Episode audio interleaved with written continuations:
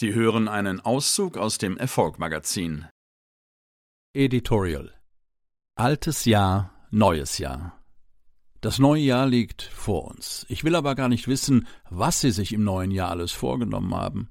Sicherlich einiges.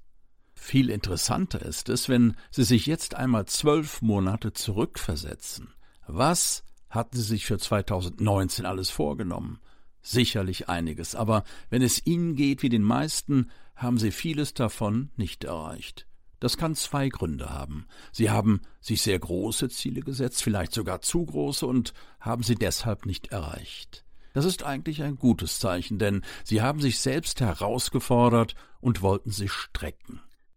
Denn aller Wahrscheinlichkeit nach haben Sie dennoch vieles erreicht im abgelaufenen Jahr.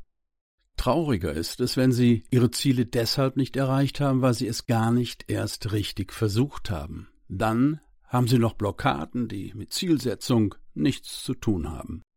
Denn jetzt ist die Zeit gekommen, nicht Ziele für das neue Jahr zu setzen, sondern zu analysieren, warum die alten nicht verfolgt wurden.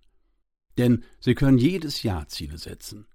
Aber wenn Sie nie an der Umsetzung arbeiten, erreichen Sie nichts, außer dass Sie bald ein sehr trauriger Mensch sind. Sie sollten sich Ihre Ziele aus dem vergangenen Jahr ansehen und sich fragen, warum Sie nicht an der Umsetzung gearbeitet haben. Fehlte die Disziplin? Dann trainieren Sie es durch kleine Schritte. Haben anderes Ihnen ausgeredet? Dann eliminieren Sie solche Menschen aus Ihrem Umfeld. Stimmten die Voraussetzungen nicht?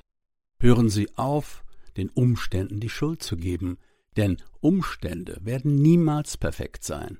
Ganz im Gegenteil. Wenn Sie sich etwas Großes vornehmen, wird plötzlich alles gegen Sie stehen.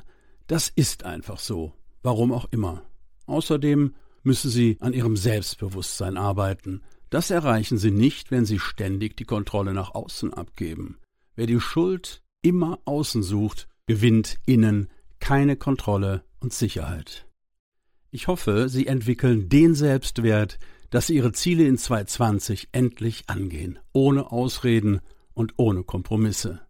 All die Entschuldigungen und Kompromisse haben Sie dahin gebracht, wo Sie heute stehen. Wenn Sie es anders haben wollen, müssen Sie lernen, sich anders zu verhalten. Alles Gute für 2020. Viel Vergnügen beim Hören dieser Audioausgabe. Ihr Julian Backhaus.